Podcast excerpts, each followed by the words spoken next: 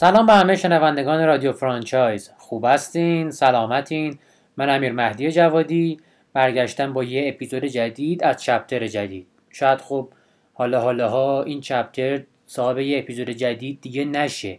اما خب لازم بود که در مورد این franchise جذاب یعنی franchise جیمز باند صحبت بکنم باهاتون من خب به تازگی به خاطر فیلم No Time to Die کل این franchise رو یه دور دیدم. franchise جدیدی که دنیل کریگ بازی کرده بود. خب خیلی علاقه‌مند شدم جذاب بود زیبا بود مشکلات خودش هم داشت و قرار شد که با سینا و علی یه پادکست خوب در موردش بسازیم. معطلتون نمی کنم بریم داخل پادکست ببینیم که چی وجود داره دیگه. بیشتر کند و کاو بکنیم درون این franchise و universe جیمز باندو. برو بریم.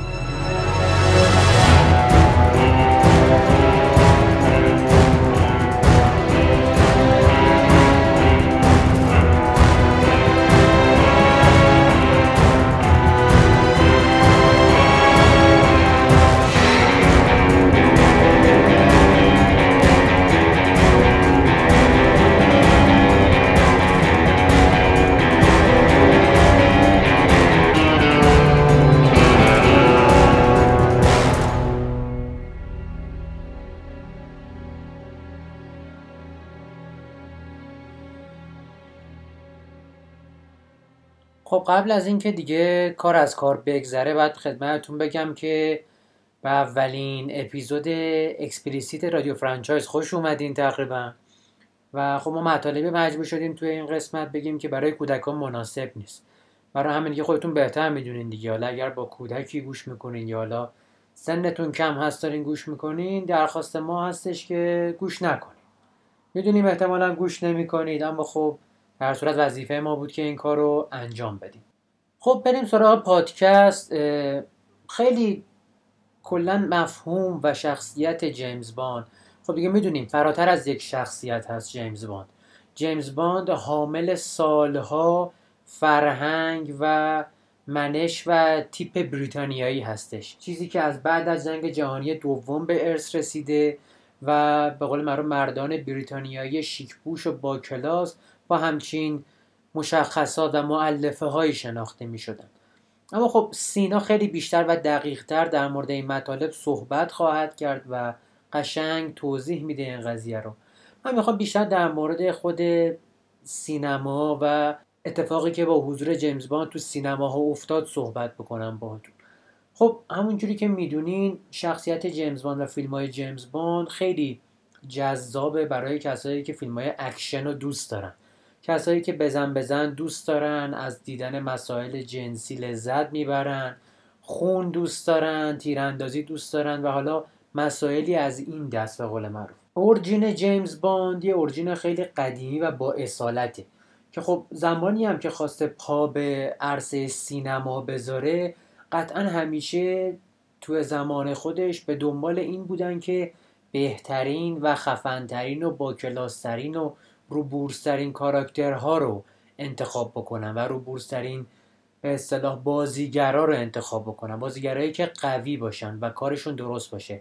و این نکته خیلی مهم بریتانیایی باشن. انگار یه وسواس خیلی سنگینی روی این قضیه وجود داشته که دقیقا خب قرار بوده اون خاصیت و اون معلفه ها و اون نکات مهمی که اصلا جیمز بان برای اون به وجود اومده بوده رو منتقل بکنه توی ذره ذره جزئیات این شخصیت وجود داشته باشه و مشخص باشه به یه جوری.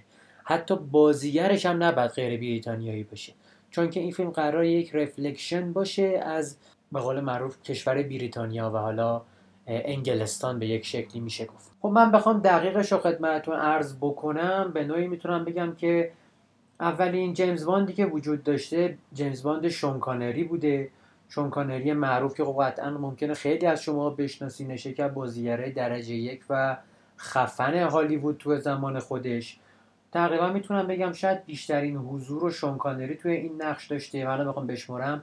یک دو سه چهار پنج شیش هفت و هشت بار حضور توی نقش جیمز باند رو داشته. خب من دور اسما رو هم به ترتیب خدمتتون عرض می‌کنم. که دیگه آشنا باشین حداقل با اسم فیلم بازیگرش و سال انتشارش. اولین فیلم Dr. No هستش 1962 با بازی شون کانری فیلم بعدی From Russia with Love هستش 1963 شون کانری فیلم بعدی فیلم Goldfinger هستش 1964 شون کانری فیلم تاندربال هستش حالا امیدوارم اسمارم درست بگم. 1965 شونکانری فیلم You Only Live Twice 1967 شونکانری فیلم On Her Majesty's Secret Service 1969 شونکانری فیلم Diamonds Are Forever 1971 شونکانری و آخرین فیلم شونکانری فیلم Live and Let Die 1973 هستش جیمز باند بعدی راجر مور هستش که اونم نسبت به خودش تو زمان خودش بازیگر خیلی درجه یک و کار درست بوده. فیلم اول راجر مور با عنوان The Man with the Golden Gun 1974 منتشر شده. فیلم بعدیش The S Boy Who Loved Me 1977 فیلم بعدی راجر مور مونریکر اگه درست گفته باشم 1979 و فیلم بعدیش For Your Eyes Only 1981 اکتاپوسی 1983 که خب اسمش هم یه مقداری مشخص هستش که ممکنه چه محتوایی داشته باشه. و آخرین فیلم راجر مور The View to Kill هستش که 1985 منتشر شده. جیمز باند بعدی که خب فکر می‌کنم می‌تونم بگم که کمترین حضورم توی نقش داشته تیموتی دالتون بوده. دو تا فیلم داشته یکی 1987 که 89 که اولی The Living Daylight هستش و دومیش هم License to Kill هستش که بازی کرده. بعد از تیموتی دالتون نوبت پیرس براسنن می‌رسه. اگر درست تلفظ کرده باشم اسمشو قطعا اگر سرچ بکنید اسمشو متوجه میشین که کدوم بازیگر خوش چهره هستش. دقیقا کسیه که قبل از دنیل کریگ این نقش رو داشت و اولین فیلمش 1995 GoldenEye دومی 97 Tomorrow Never Dies 99 The World Is Not Enough و سال 2002 Die Another Day آخرین فیلمی بود که بازی کرد. خب نوبتی هم که باشیم می‌رسیم به فیلم های دنیل کریگ که سال 2006 با Casino Royale شروع کرد. 2008 Quantum of Solace و 2012 Skyfall 2015 Spectre و 2021 No Time to Die فیلمی بودش که دنیل کریگ بازی کرد و با این نقش خداحافظی کرد و بعد منتظر یک شخصیت و یک بازیگر جدید در جایگاه قامت جیمز باند باشه. که حالا صحبت های زیادن در موردش میشه که حالا زن باشه یا نمی‌دونم سیاه باشه یا ممکنه بازیگر از کشور دیگه باشه و و و کلی نکته هستش که و شایعاتی هستش که پیرامون این کاراکتر و این فرانچایز وجود داره I admire your luck, Mr. Bond. James Bond. Who are you? Bond. James Bond. Good morning. My name's Bond. James Bond. Solitaire. My name's Bond. James Bond. My name is Bond. James Bond. Can I help you? Yes, my name is Bond. James Bond. Oh, by the way, we haven't been properly introduced, Melina. My name is Bond. James Bond. Uh, Mr. Bond. James Bond.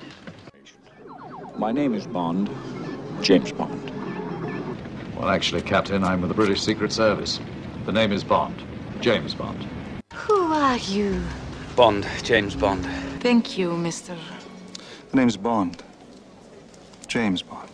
The new banker, Mr. Bond, James Bond.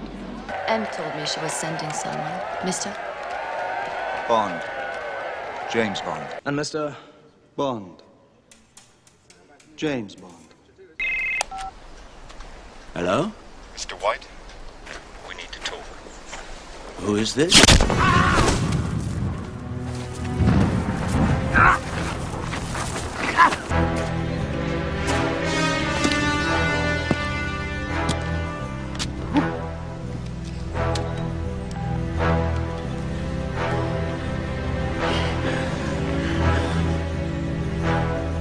name's Bond. James Bond. Mr. Bond. James Bond. اما خب بخوایم این مقداری بیشتر داخل این فضا بشیم می‌بینیم که خب یه مشکلی که هستش همیشه توی فیلم های جیمز باند و حالا حتی توی فیلم های جدید که حالا بالاخره بحث فیلم نام نویسی اینا یه مقداری تحول پیدا کرد نسبت به قدیم دیگه شما خودتون دقت بکنید اولین فیلم جیمز باند 1962 ساخته شده. و این مشکلات که دارم خدمتتون میگم هنوز هم هست و اون هم ظهور villain های ناگهانیه. و صرف این که انگار مهم نیستش که این دشمن ها از کجا میان. چه عقبه ای دارن؟ ما حتی توی No Time to Die هم دیدیم. villain ی که در آخر ظهور کرد اصلا خب کجا بودی شما؟ وقتی شما میای تشکیلاتی به این عظمت تشکیلات Spectre رو که خب یه origin خیلی مفصل و قوی هم داره. توی تاریخ جیمز باند ها نابود می‌کنی و یهو میگی جی جی جی جینگ من اومدم که مثلا به قول رو ترتیب همه رو بدم. خب لازمه که یه شخصیت پردازی بشه حداقل تو Spectre در موردش صحبت بشه. و و و و. یکی از انتقاداتی که واقعا به نظر من وارد هست به این franchise همین هست اما خب طبق معمول چیه که بعضا franchise های ضعیف از نظر داستانی رو برای ما جذاب می‌کنه. اون شخصیت پردازی و علاقه ما به اون بازیگر توی اون جایگاه و اون نقشه.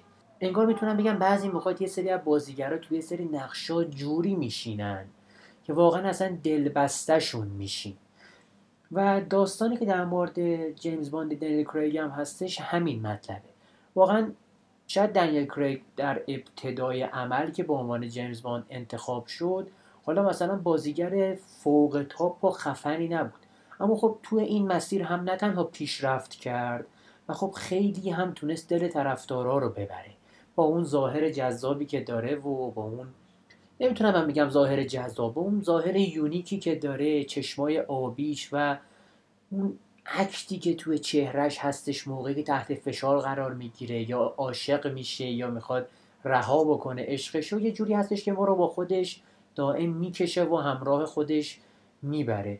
در کل فیلم های جیمز ما نه میگم مطالب خیلی تکمیلی تر و سینا در ادامه بهتون میگه.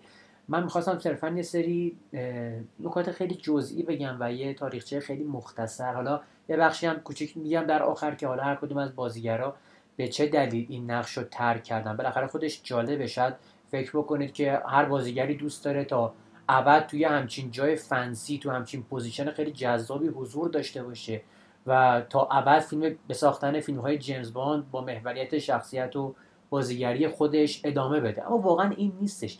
یکی از چالشهایی که تمام بازیگرا دارن اینه که هیچ وقت دوست ندارن اون چهرهشون اون ظاهرشون یه شرایطی رو پیدا بکنه که همه و همه همیشه با همون شخصیت با همون کاراکتری که بازی می‌کرده بشناسنش. خب خیلی سخته. الان یه مثالی که سریع به ذهنم رسید در مورد هیو جکمنه.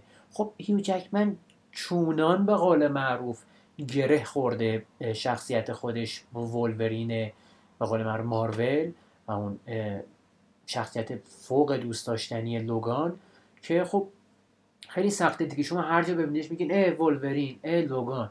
می‌دونین اینا خیلی جذاب نیست واسه بازیگرا. مخصوصا اگر بخوان کریرشون رو ادامه بدن و موفق باشن تو کریرشون. خیلی سخته که از زیر سایه نقشای این چنین بزرگ در بیاد.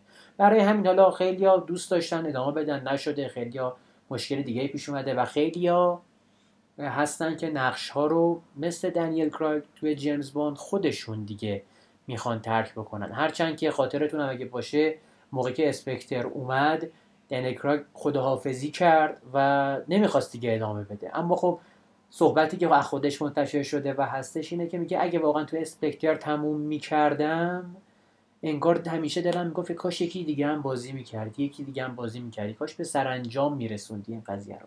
و خب دیدیم هم که پایان دانیل کرایگ تو نقش مأمور دو صفر هفت به شکلی بودش که خب اون چنین دراماتیک کشته شد و از بین رفت. و حالا سینا در ادامه بیشتر باتون صحبت می‌کنه در مورد چرخش های شخصیتی جیمز باند توی این سالیان. اما یه چیزی که خیلی قشنگ بود توی No Time to Die و خورد خورد چیده شد به قول معروف این پازل و این خط روند این تغییر شخصیت جیمز باند بود و اینکه از یک شخصیت کاملا مستقل قوی بدون نقطه ضعف حتی احساسی هیچی واقعا نداشت اومد سریع تبدیل نه که سریع منظورم اینه که اومد و تبدیل شد به یک شخصیتی که سریعا احساسی میشه عواطف براش مهمه نجات جون آدما براش مهمه و یک پدر ترسیم کرد در آخر برای No Time to Die که حاضر خودش رو فدا بکنه برای اینکه بقیه و حالا عزیزانش تو سلامت زندگی بکنن. شاید به قول معروف حالا ممکن بود که مدل های پایان بندی دیگه وجود داشته باشه اما این چنین شهید کردن جیمز باند. اونم توی همچین franchise ی که دنیل کریگ بازی کرده بود و کشوندن شخصیتش به همچین جایگاهی ایده قشنگی بود. خداحافظی زیبایی بود واقعا. و یه خودتون می‌دونین دیگه شخصیت جیمز باند چه جور شخصیتی هستش. بعضی موقع درگیر یه سری داستان ها میشه. هنوز که هنوزه می‌بینید توی No Time to Die درگیر داستان عمیق و سنگین معشوقه اولش هستش و همون معشوقه ای که داخل فیلم Casino Royale دیدینش اوا گرین بازی کرد نقششو وسپر لیند اگه اشتباه نکنم اسمش بود و یه جوری می‌تونم بگم اون یکی از Bond girl های معروف franchise باند و جیمز باند هستش که خیلی شخصیت کلیدی داره. دیدیم که تا حتی تو No Time to Die هم با حضور جیمز باند سر قبرش حضور داره تو داستان و تاثیر خودش رو روی شخصیت جیمز باند کماکان داره می‌ذاره. در کل این نکات و این نقاط خیلی حساس که تغییراتی روی جیمز باند ایجاد می‌کنه نظر عاطفی و روانی همیشه وجود داشته و اما این چنین که شخصیت بخواد دچار احساسات و عواطف بشه یه ایده جدید و خلاقانه است که خب هر شخصیتی هر چند مال 100 سال 200 سال 300 سال پیش هم باشه بالاخره نیاز داره که با جامعه مدرن همراه بشه. و الان هم که توی هالیوود و توی سینمای جهان بحث خیلی دیگه از بحث های عشق زن و مردی دختر و پسری خارج شده و درگیر عشقهای مادر و دختر پدر و پسر و عشقهای خونوادگی و دوستی و به اصطلاح زیر مجموعه فامیلی قرار گرفته خیلی کشیدن و به قول من راهنمایی کردن شخصیت جیمز باند به این نوع احساسات و به این نوع عواطف هم خیلی جذابه. دیگه صرف نگاه جیمز باند یه نگاه جنسی و شهوانی نیستش. همزمان یک نگاه نگاه تعهدیه. نگاهیه که برای خودش مسئولیت داره ترسیم می‌کنه و برای خودش مسئولیتی رو داره می‌بینه که باید به اون متعهد باشه. خب من زیاد حرف نمی‌زنم. پادکست امیدوارم که خیلی طولانی نشه و امیدوارم که در ادامه هم از صحبت های سینا و علی لذت ببرین.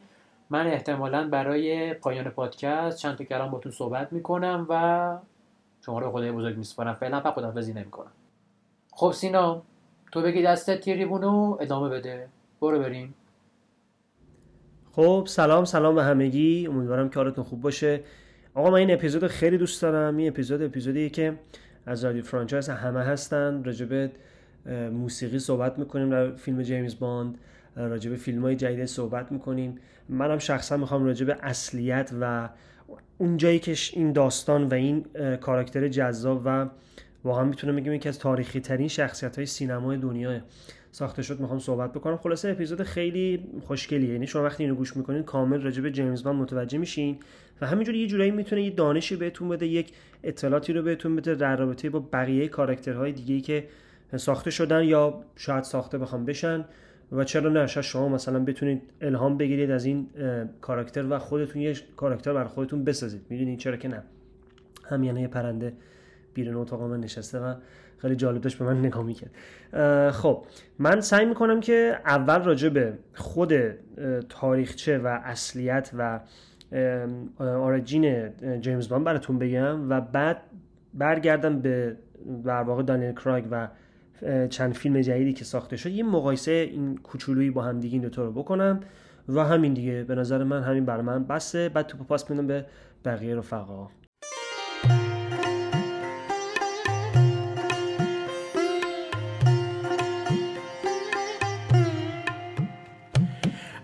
I was born with this unlucky sneeze. And what is worse, I came into the world the wrong way round. Pundits all agree that I'm the reason why my father fell into the village pond and drowned. خب دقیقا هفت سال بعد از اینکه جنگ جهانی دوم تموم شد جنگ جهانی دوم کی تموم شد دو سپتامبر 1945 دقیقا هفت سال بعد از اینکه جنگ جهانی دوم تموم شد یه آقای به نام آقای یان فلمینگ یه کاراکتری رو باش آشنا شد یه شخصیتی رو باش آشنا شد که خودش از غذا یه جاسوس خیلی خفن بوده یه آمده بوده که کلی تجربه های هیجان انگیز داشته. مثل اینکه بالاخره جاسوسی هایی داشته توی جنگ جهانی. مثلا روسیه بوده تو شوروی در واقع بوده و خلاصه آدمی بوده که خیلی تجربه مختلفی داشته. آقای سیدنی رایلی. این آقای سیدنی رایلی یه جاسوس انگلیسی بوده. برای سرویس جاسوسی بریتانیا کار می‌کرده زمان جنگ جهانی. و موقعی که جنگ جهانی تموم میشه این آقا شروع می‌کنه یه کتاب می‌نویسه. البته با کمک همسرش. یا آقای بوده که قبلا خودش دیپلمات بوده. الان راجع به رایلی صحبت نمی‌کنم. یا آقای بوده که قبلا خودش دیپلمات بوده از غذا اونم زمان جنگ جهانی بعد مثلا با سرویس جاسوسی بریتانیا کار کرده بوده به خاطر پستی که داشته. خلاصه خودش آدمی بوده که حرفه‌ای بوده میشناخته می‌دونسته چه خبر و اینا. این آقا رابرت بروس لاکهارت جورنالیست میشه. از سیاست میاد بیرون جورنالیست میشه. بعد میگه من می‌خوام شروع کنم به مثلا نوشتن راجع به جنگ جهانی حالا تجربه که داشتم اینا. این آقای لاکهارت با کمک آقای رایلی و همسر آقای رایلی یه کتاب می نویسن که تجربیات و شخصیت همسرش رو آقای سیدن رایلی تو این کتاب توضیح داده. تجربیات در واقع خیلی داغ و تازه‌ای که تصور کنید که جنگ جهانی تموم شده یه آدمی که واقعا خودش این کار کرده و جاسوس بوده حالا دارن تجربیاتش رو بقیه می‌خونن. اما آقای یان فلیمینگ فقط از طریق کتاب که الان راجع به صحبت کردیم با این آشنا نمیشه با این داستان و با این شخصیت آشنا نمیشه. آقای فلمینگ مثل اینکه به یه سری اسناد دسترسی پیدا می‌کنه که این اسناد طبقه بندی شده بوده. حالا که جنگ جهانی تمام شده این می‌تونست حالا اون اسناد رو بخونه. این اسناد اسناد بوده که حالا راجع به شخصیت ها و آدم ها نقشه ها استراتژی ها تمام چیزایی که زمان جنگ جهانی استفاده شده توسط سازمان جاسوسی بریتانیا. دسترسی پیدا کرده. راجع اونم خونده. بعد میگه اه آقا چه چیز جالبی چه اتفاقای جالبی افتاده. من می‌خوام بیام اینو شروع کنم راجبش مثلا بنویسم اینو تبدیل کنم به یک کاراکتر. حالا تمام این چیزهایی که حالا اینم بهتون بگم اون چیز اصلی که باشه بود که یان فلمینگ جذب ساخت این کاراکتر بشه به نام جیمز باند همین آقای رایلی سیدنی رایلیه. و اسنادش رو می‌خونه بعدا کتابش هم میاد اونا رو مطالعه می‌کنه مطلع میشه و می‌فهمه چه خبره. و خب یک در واقع نیروی درش ایجاد میشه که این شخصیت رو شروع کنه به ساختن. خب.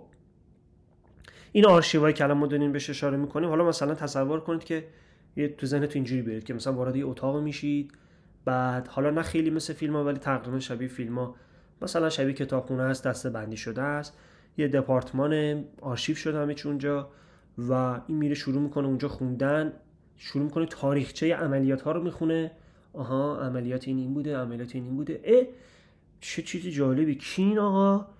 آها این آقا مثلا چه آدم خفنی سیدنی رایلی که تو روسیه شوروی هم بوده از غذا. چه کارهای خفنی هم کرده. بعد یه چیزی دیگه هم حالا تو همین مطالعاتی که داشته می‌کرده می‌خونه یه کدی بوده که دولت آلمان در واقع می‌دونید که خب بالاخره کد بندی میشن می‌شدن مخصوصا اون موقع وقتی پیام ها رد و بدل می‌شدن برای اینکه شنود می‌شد اینها. کد بوده که کد دیپلماتیک آلمانی بوده دو هفتاد بوده. ممکنه حالا میگن حالا نمی‌تونیم قطعا میگه ولی ممکنه که این یک در واقع الهامی بوده برای آقای فلمینگ برای کد 207 یا 007 خب حالا این یان فلمینگ تا اینجا که خوندیم شاید خیلی همون الهام بگیریم ولی نکته اساسی که داشتیم بوده که این آدم آدمی بوده که میاد یه تایپیست پیدا می‌کنه typewriter پیدا می‌کنه. خب؟ 12 ژانویه 1952 حالا الان ده دسامبر مثلا تصور کنید دقیقا یه ماه دیگه میشه سالگردش. صبح با این typewriter ش آقای GoldenEye شروع می‌کنن به نوشتن کتاب. بدون استراحت بدون توقف تصور کنید که صبح میشستن دو هزار کلمه می نوشتن پنج روز هفته تا هشت هفته. یعنی هشت هفته برای پنج روز هفته این کارو می‌کردن هر صبح.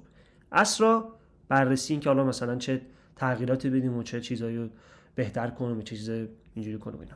خب یه چیزی من دادم. یه میزه راجع به جامعه اون موقع صحبت بکنیم. خب یه نکته. جنگ جهانی تموم شده. اتفاق خیلی مهمی بوده و همه راجع صحبت می‌کنن. با چند میلیون آدم کشته شدن کلی دولت ها رفتن جنگیدن. یه سری دولت ها از کار برکنار شدن یه سری آدم های دیگه اومدن. یه آدمی داشتن آقای هیتلر یه جانی. اصلا عجیب غریب بود اون دوران خب؟ طبیعیه که همه راجبش بخوام مدت صحبت کنن و حرف بزنن و یکی از علت هایی که یه همچین شخصیتی ساخته میشه باز کردن جنگ جهانی برای مردم بوده. به این شکل که اصلا تو جنگ جهانی چه اتفاقایی افتاد؟ کیا تو جنگ جهانی شروع کردن به تغییرات اساسی ایجاد کردن. خب یه سری از گروه هایی که کمتر کسی راجع بهشون میشنید و می‌دونست جاسوسا بودن. کسایی بودن که اطلاعات میبردن میووردن نبلو می‌رفتن و غیره. حالا یه طرف دیگه قضیه هم اینه که همچنان مردم تشنه اطلاعاتن. همچنان مردم دنبال اینن که در رابطه با اون چند سال بسیار تاریک و بسیار دشوار و بسیار خونین بدونن. خب؟ حالا چه بسا با اینکه بدونن که یه شخصیت واقعی هم از قضا پشتش بوده یا آقای سیدنی رایلی هم پشت این قضیه بوده. خب؟ این نکته. برگردیم یه ذره شخصیت که خود فلیمینگ راجع به جیمز باند می‌خواسته بسازه رو براتون بگم. بعد می‌خوام اشاره کنم به اینکه اصلا چرا یه همچین صفاتی رو توی شخصیت جیمز باند گذاشته قرار داده در واقع. یکی از نکاتی که داره اول اینکه آدمی بوده که خوش‌چهره بوده stylish بوده خوشتیپ بوده. بعد هیکلش هیکل خوبی بوده. مثلا چجوری بگم؟ یه آدمی که ایدئال دیگه یه مرد آلفای مرد ایدئال خب؟ خود یان فلمینگ اشاره می‌کنه میگه قبل از اینکه من بخوام جیمز باند رو بنویسم ده ها کتاب می‌خونم. خب؟ بازمش برگردم اون نکته که گفتم. خیلی خیلی از ماها ممکنه که الهام داشته باشیم ایده داشته باشیم ولی حالا رهاش کنیم. یان فلمینگ میگه من برای چند سال با این ایده داشتم دست و پنجه نرم می‌کردم.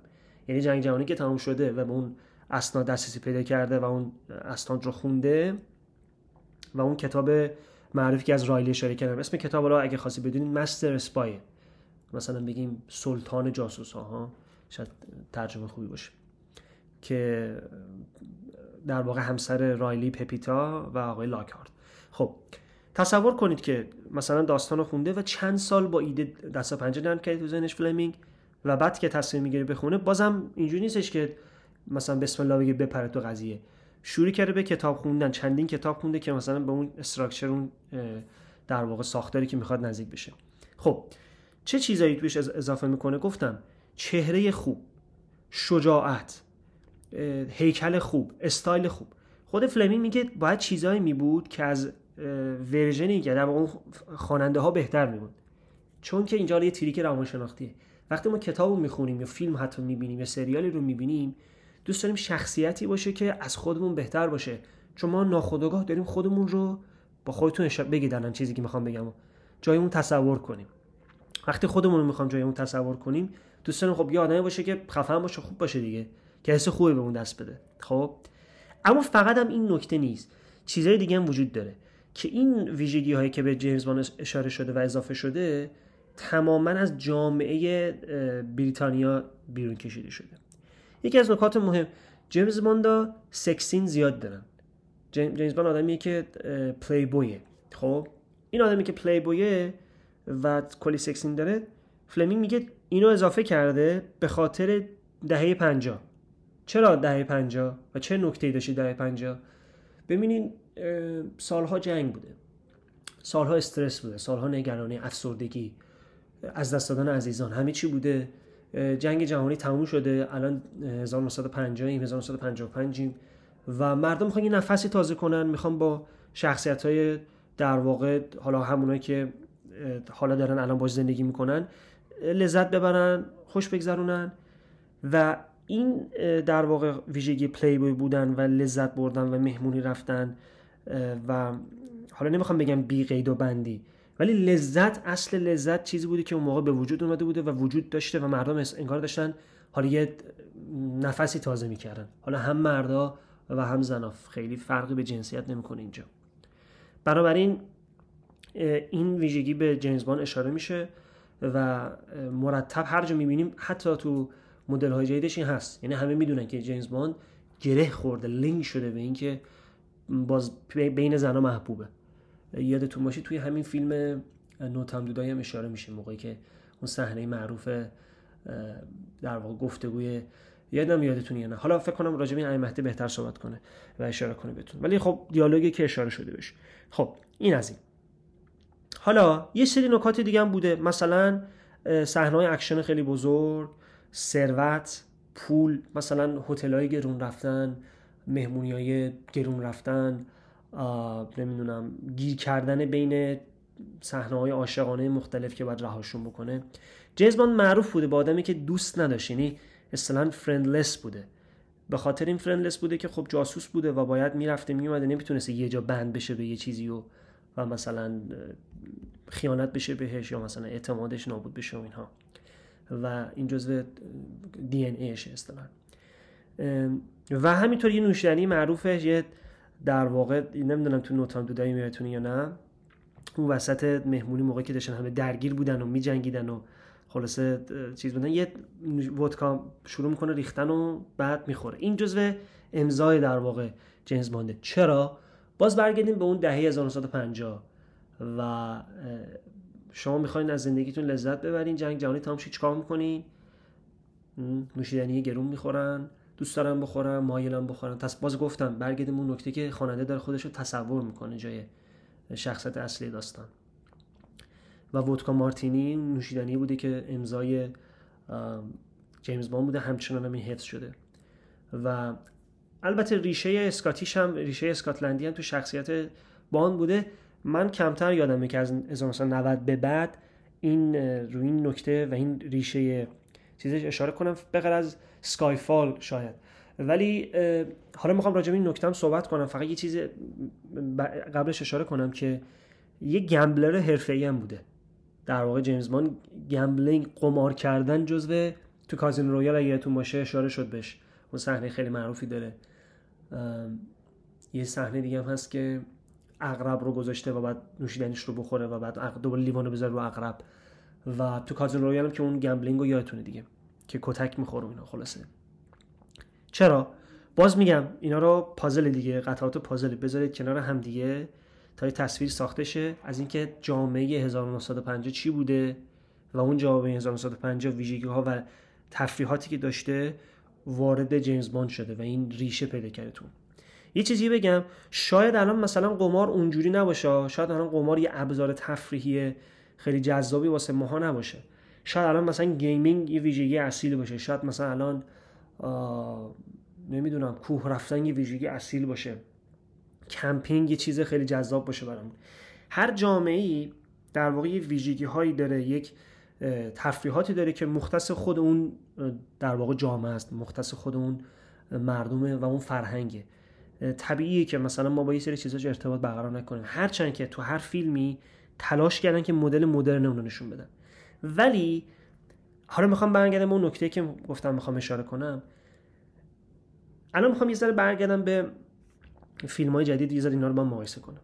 قطعا یک سری تغییرات ایجاد شده. قطعا یه سری ویژگی هایی بوده که قبلا توی جیمز بوده و الان نبوده. خب؟ یه کلمه هست شاوینیزم. یه کلمه انگلیسی. شاوینیزم یعنی چی؟ یعنی یه آدمیه که یه مردی که اصطلاحا زنزلیل نیست اصطلاحا خودشو به هر دری نمی‌زنه که با زنان ارتباط بگیره با دختر مختلف صحبت کنه جذبشون بشه. مثلا اونا, اونا رو جذب خودش بکنه باشون بخوابه یا هر چیز دیگه. یه آدمیه که یه غرور خاصی داره مثلا محکمه شاید خورد کنه طرف مقابلش رو یه, یه, یه چیز همچین یه همچین ویژگی هایی داره یه حالت نمی‌دونم چجوری توصیفش کنم. ولی چیزی که امروز دوست داشتنی نیست یعنی نکته که امروز اگر ما بخوایم یه همچین آدمی رو ببینیم شاید خیلی خوشمون آدم تند و آدم تند بد اخلاقی که یه کاریزمای خاصی داره یک غرور خاصی داره کسی بهش نه بگه راحت میذارتش کنار یا اصلا سمتش کسی نمیره. اجازه میده همه سمتش بیان. این غرور جزء در واقع همچین صفاتیه. این از 1990 به بعد به قول گفتنی نرمتر شد این ویژگی این صفاتی جیمز باند و از بین رفت. چرا؟ می‌خوام شما جای من بگید. در پاسخ به تغییرات اجتماعی جامعه یعنی من انگلیسی بخوام بگم changing social attitudes. ویژگی های جامعه عوض شده.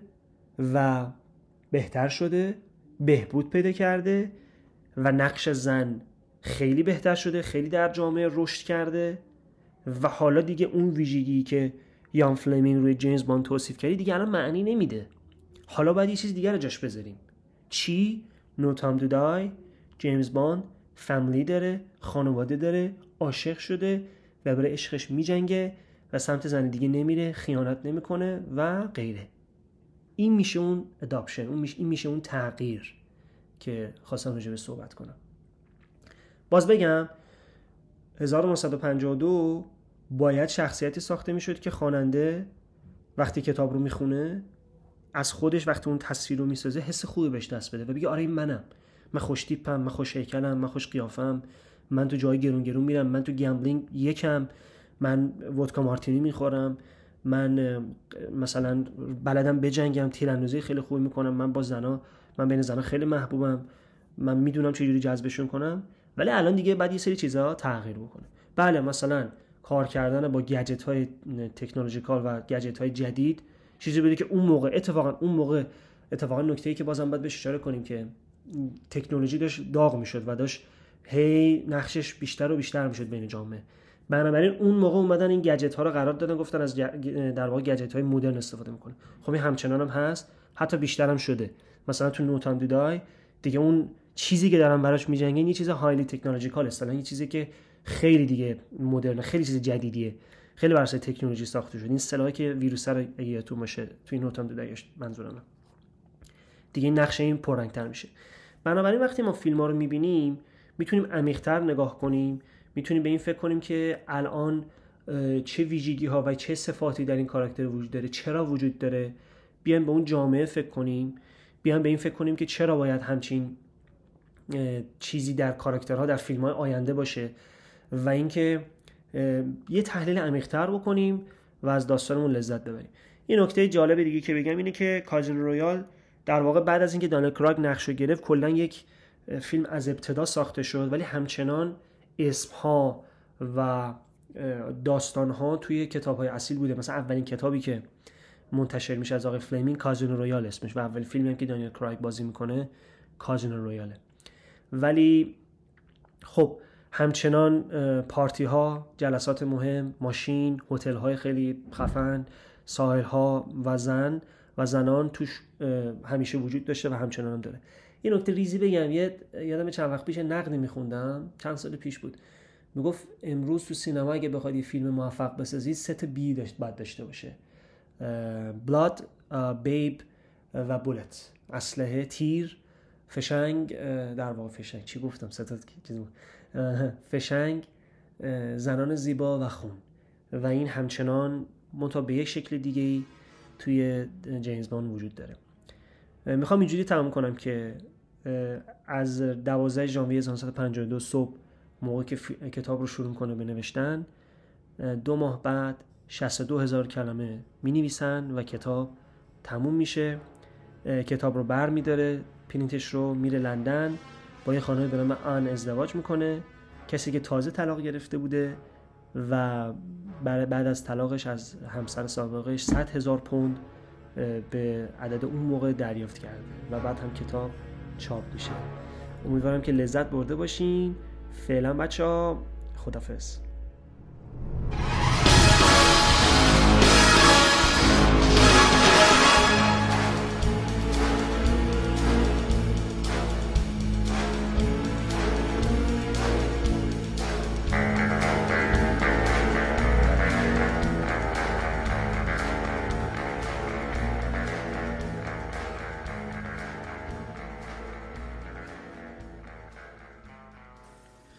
سلام به همه شنونده های عزیز رادیو فرانچایز. علی هستم و این قسمت قراره که درباره تم موسیقی جیمز باند که یکی از راحت بگیم ماندگارترین تمهای موسیقی سینما هست می‌خوایم با هم صحبت کنیم. و بخوایم همینجا هم شروع کنیم که چی میشه یه موسیقی فیلم جاودانه میشه توی تاریخ سینما توی ذهن بیننده های فیلم و شنونده های اون موسیقی. مثال های معروف داریم. استار وارز هست دزدان دریای کارائیب هست نمی‌دونم معمولیت غیر ممکن هست. این این تمها تمهای ماندگاری شدن. و چی بوده که این تمها توی ذهن من و شما نشسته و هر موقع که این تمو از تو رادیویی جایی گوش میدیم در جا ذهنمون میاد که این تم فلان فیلمه. شاید بگم ساده ترین ویژگی این وسط حالا لزوما مهمترین ویژگی نیست ولی قدمت و ثبات قدم بودن اون تم در طی فرانچایز مربوط است. خیلی مثل ساده ای بزنم از کسی توی کوچه خیابونی بپرسی پلنگ صورتی در جا اون تمش میاد تو ذهنش. میگه همین موسیقیش که مثلا دادام دادام میاد شروع می‌کنه واسط می‌خونه. خب این این چی بوده؟ خیلی ساده است. از سال 1963 تا الان فیلم ها و همین کارتون های پلنگ صورتی داره با یه تم واحد داره پخش میشه و اصلا تمای دیگه هم آنچنان نداره توی فیلم. و همین تم که ثبات قدم داشته ساده ترین دلیلی بوده که تونسته توی ذهن من و شما بمونه. همین قضیه سر فیلم جیمز باند و franchise جیمز باند هم هست. شما می‌بینین از فیلم Dr. No که اولین فیلم جیمز باند تا الان یه تم واحد همینجور ماندگار استفاده شده توی فیلم های مختلف. حالا درسته که الان با حالا دقیقا هم تو همین franchise فعلی که دنیل کریگ بازی می‌کنه خب musician های مختلف های مختلف اومدن خب arrangement های جدیدتر و یه ذره سعی کردن از اون تم اصلی ذره مشتقات جدیدتری رو در بیان با اینکه تم اصلی همچنان حفظ شده حتی motif های همون موسیقی رو هم میشنوید توی فیلم. اما در کل این ثبات قدم است. ببینید توی جیمز باند تنه اصلی همون کاراکتر جیمز بانده. کاراکترهای مختلفی هم هست ولی تم اصلی همونه تم فیلم همونه. واسه همین موسیقی ماندگار میشه. موسیقی شما موسیقی با ذهن شما با کاراکتر فیلم همه و همه با هم سینک میشن. خب این این یه نکته. ولی خب خود موسیقی هم باید خوب باشه. یعنی اون ویژگی اون موسیقی چی باشه که بتونه بعدا بازم دوباره استفاده کنن ازش. یکی از همین ویژگی ها میشه گفت آلات موسیقی که استفاده میشه و دومی اون موتیف ها تم ها یا تون های پشت همی که عملا یه شاکله یا یه جمله کوتاه موسیقیایی می‌سازه. مثلا توی سمفونی پنج بتوون. دا دا دا دام. خیلی ساده. این یه دونه موتیف. همین موتیف ها میان عملا زبان حال یه کاراکتر رو می‌تونن بسازن. مثلا توی حالا فیلم جیمز مثلا بعضی جا خیلی تون تون یه سری تون ها دارم یه سری تون گیتار داره پشت هم پخش میشه. خب این یه حالت تعقیب گریزی داره. یه سری جا نه داره با ترامپت مثلا موسیقی جلو میره. خب این حالت ترامپت حالت مودی و احساسی و عاشقانه که خود خب کاراکتر جیمز بان توش داره و اون حالت جذابیت کول بودن این کاراکتره. و این دو تا شاکله یعنی هم از طرف اون آلات موسیقی که توی فیلم هست هم از طریق اون موتیف ها این دوتا با هم دست به یکی می‌کنن تا یه موسیقی خیلی خوب رو به ما عرضه کنن. حالا نکته که وجود داره اینه که خب فهمیدیم ویژگی های موسیقی خوب چیه. حالا آیا فرمول خاصی هست؟ این ترک رو گوش بدید.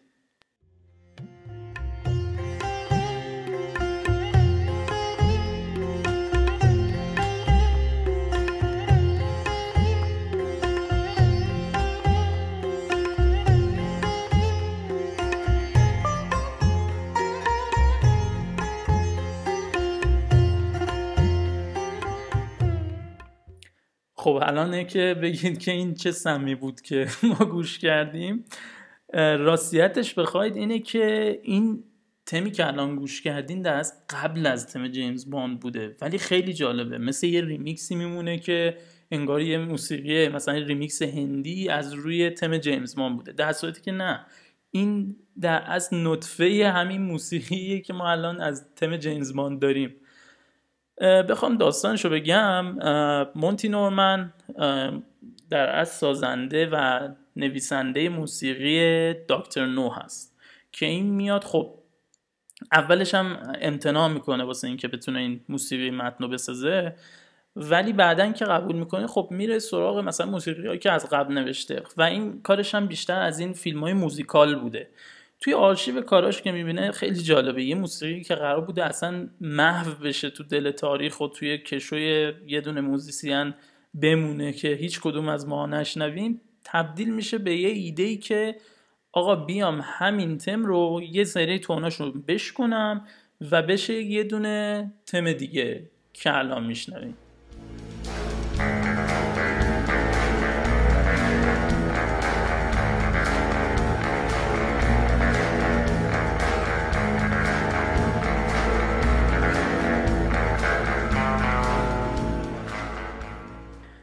همین تم هم شد شاکله اصلی جیمز باند و نکته که وجود داره خب مونتی نورمن خیلی توی arrangement قوی نبودش و producer ها میگن که آقا بیایم یکی رو بیاریم که این کار arrangement ش رو انجام بده. و جان بری رو میارن که یه آدم سرشناسی بوده توی بحث arrangement و خیلی هم علاقه به موسیقی جاز داشته توی سینما و همین هم میشه که شما توی تم جیمز باند کلی علمان های جاز میشنوین و کلی اتفاقات فلبداهه شاید بشنوین. خیلی از این ترومپت ها مثلا قرار نبوده تو تم اصلی بیاد و بوده. همینجا باعث میشه که یکی از نقاط زن تاریخ توی سازنده موسیقی جیمز بان به وجود بیاد که آقا بالاخره کی نوشته؟ چرا؟ چون حالا ما می‌دونیم مونتی نورمن اینجوریه ولی نه فیلم پیاپی جانبری مسئول ساخت این موسیقی فیلم بوده. یعنی کامپوزر اصلی می, نویسن جانبری. خب و بعدا هم خودش حتی مدعی میشه که آقا این تم من نوشتم. و پس از یکی دو تا دادگاه خیلی حالا مشهور تو این زمینه و همین داستانی که معرفی کردم از مونتی نورمن که اون موسیقی اصلی از کجا اومده باعث میشه که نه کردیت اعتبار اصلی موسیقی برگرده به مونتی نورمن. یه سری هم خب به قولی رویالتی فی که مثلا هزینه هایی که به ازای دو سه تا فیلم جلوتر هم پخش شده بود بهش می‌رسه که بگن نه تم اصلی رو مونتی نورمن نوشته و ارنجمنتش با جانبری بوده. ولی ببینین حالا خلاصه این داستان ها ببینین فضای هنر هیچ محدودیتی نداره. همونجور که خلاقیت ما هیچ محدودیتی نداره. و همینم هم باعث میشه که فرمول مشخصی وجود نداشته باشه. می‌تونه طرف بیاد و یه سری کامپوزر یه سری موسیقی از قبل کامپوز کرده باشه.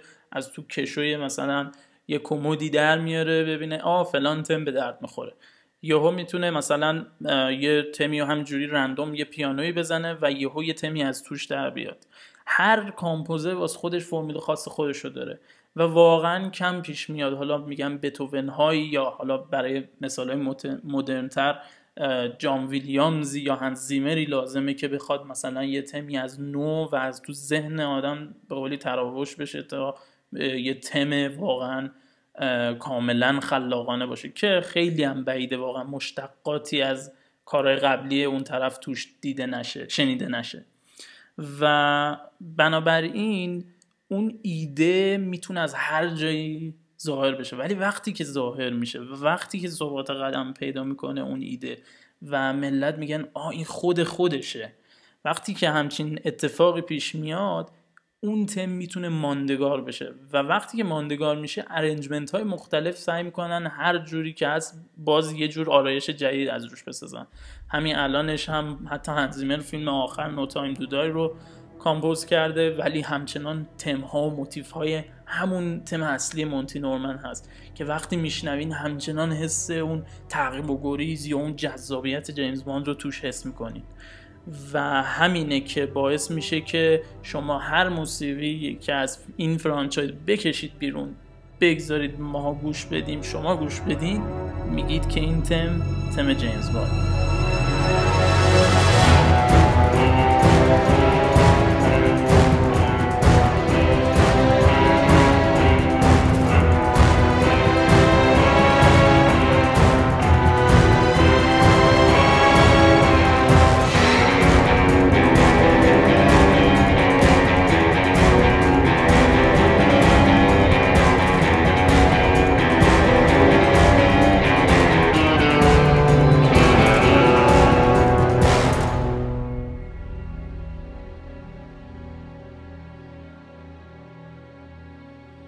خیلی ممنون از سینا و علی عزیز. مطالبتون واقعا خوب بود. امیدوارم که شنوندگان عزیزم لذت برده باشن از مطالب سینا و علی. خب من حقیقتا در مورد بخشی که علی صحبت کرد باید بگم خدمتتون که من خب یه درخواستی از علی کردم و یک سوالی بود که مدت تا ذهن خودم رو درگیر کرده بود.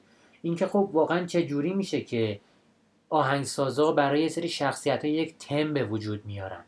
و یه جوری اون تم میشینه رو اون شخصیت رو که اصلا هر جا و هر وقت اون تم که play بشه شما میگن اه تم فلانیه. همون ممی هستش که دیکاپریو توی فیلم Once Upon a Time in Hollywood سوت می‌زنه میگه اه اینجوری سوت می‌زنه و پاشو رو پاش میندازه و اشاره می‌کنه به اینکه اینکه یه چیز آشنا داره میشنوه. یه همچین حالتی آدم پیدا می‌کنه.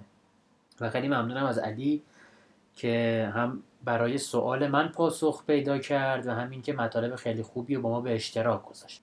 اما خب یه مطلبی هم جا موند که من گفتم تو آخر پادکست بهش اشاره بکنم. اونم این بود که کاراکترها و بازیگرای جیمز باند هر کدوم چرا شخصیتشون رو ترک کردن و دیگه به بازی کردن ادامه ندادن توی نقش جیمز باند که حالا در موردش الان خدمتتون عرض می‌کنم. اما خب یه جمله هم بودش که سینا تو این صحبتاش اشاره کرد که من براتون میگم اگه اشتباه نکنم یه اشتباهی اینجا رخ داد که سینا به فیلم No Time to Die اشاره کرد. در صورتی که اگه اشتباه نکنم این جمله مربوط می‌شد به فیلم Casino Royale که جیمز باند با بالا یکی از همون Bond girl های جذابی که با هم داشتن وقت میگذروندن صحبت که شد بحث این آورد که خب من الان شوهر دارم و تو هم اومدی سم سراغ من. خب این چه داستانیه؟ تو چرا نمی دنبال زندگی خودت که جیمز باند اشاره به این قضیه می‌کنه که این برای من لذت بخشتره. وقتی یکی صاحب توه و من بخوام تو رو تو اون لحظه تصاحب بکنم.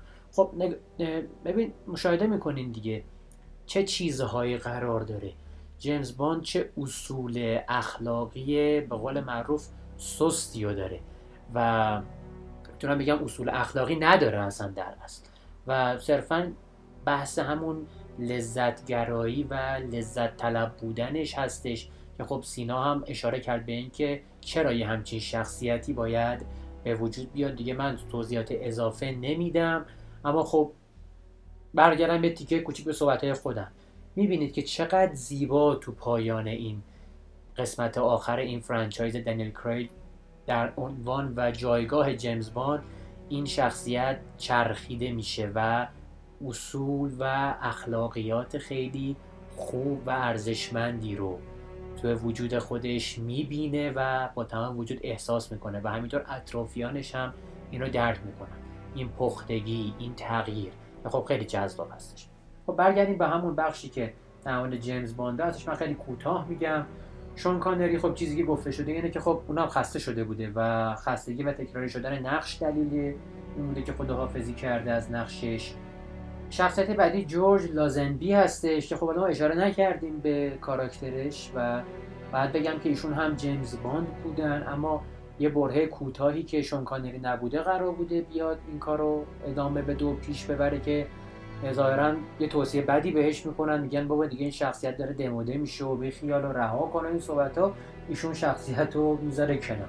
بعدی راجر مور بود که صحبت کردیم در موردش. ایشون به دلیل سن و سال دیگه انجام نداد و بازی نکرد نقش جیمز باند رو. بعدی تیموتی دالتون که دچار مشکلات حقوقی شده بود و داستانهای حقوقی که میشنویم دیگه این چند وقته مشکلاتی ایجاد می‌کنه برای بازیگر حالا مثلا همین نمونه آخریش. نه از نظر تشابه پرونده نمیگم. از نظر مشکلات حقوقی که مشکلی که برای کوین اسپیسی عزیزم به وجود اومد و فصل آخر سریال House of Cards رو نتونست حضور پیدا کنه و به افتضاح ترین شکل ممکن اون سریال تموم شد بعدی همین پیرس برازنان یا همون برسنان که گفتیم در موردش بازیگر جذاب هالیوودی که به تصمیم خودش نبوده و ایشونو به قول معروف کنار گذاشتن. و جمله هم که ظاهرا بهش گفتن سازندگان گفته بودن که خیلی متاسفیم. تو جیمز باند فوق العاده ای بودی واقعا تو ممنونی. و خب ولی دیگه نمی‌تونیم باید ادامه بدیم و همه چی بعد اینجا تموم بشه که خب خیلی خدافزی تلخی بوده براش. و در نهایت هم دنیل کریگ که گفتم به تصمیم خودش بود و یه پایان واقعا شکوهمند براش. ساختن و یه خدافزی خوب داشت. اینم از مطالب تکمیلی بعد بگم خدمتتون که ما این چند وقته شلوغ هم خیلی من خودم خیلی شلوغم بچه هم شلوغن درگیر هستیم حالا هم زندگی شخصی. چیزهای جدیدی هم داره میاد ما الان ماتریکس رو داریم سریال ویچر هستش. من بعد یه پادکست برای Walking Dead بدم به قبل از پایان ثلث یعنی تا قبل از آغاز ثلث دوم فصل 11 و حالا کل چیزهای دیگه هم هستش که این وسط اضافه میشن. یه مینی اپیزود برای La Casa de Papel یا همون Money Heist باید بدم. با توجه به اینکه قرار شد سریال اختصاصی برای شخصیت برلین ساخته شه توی اون franchise هم دیگه این اثر هم به مجموعه کارهای فرانچایزی شده پیوسته و بعد در موردش صحبت بکنم قطعا.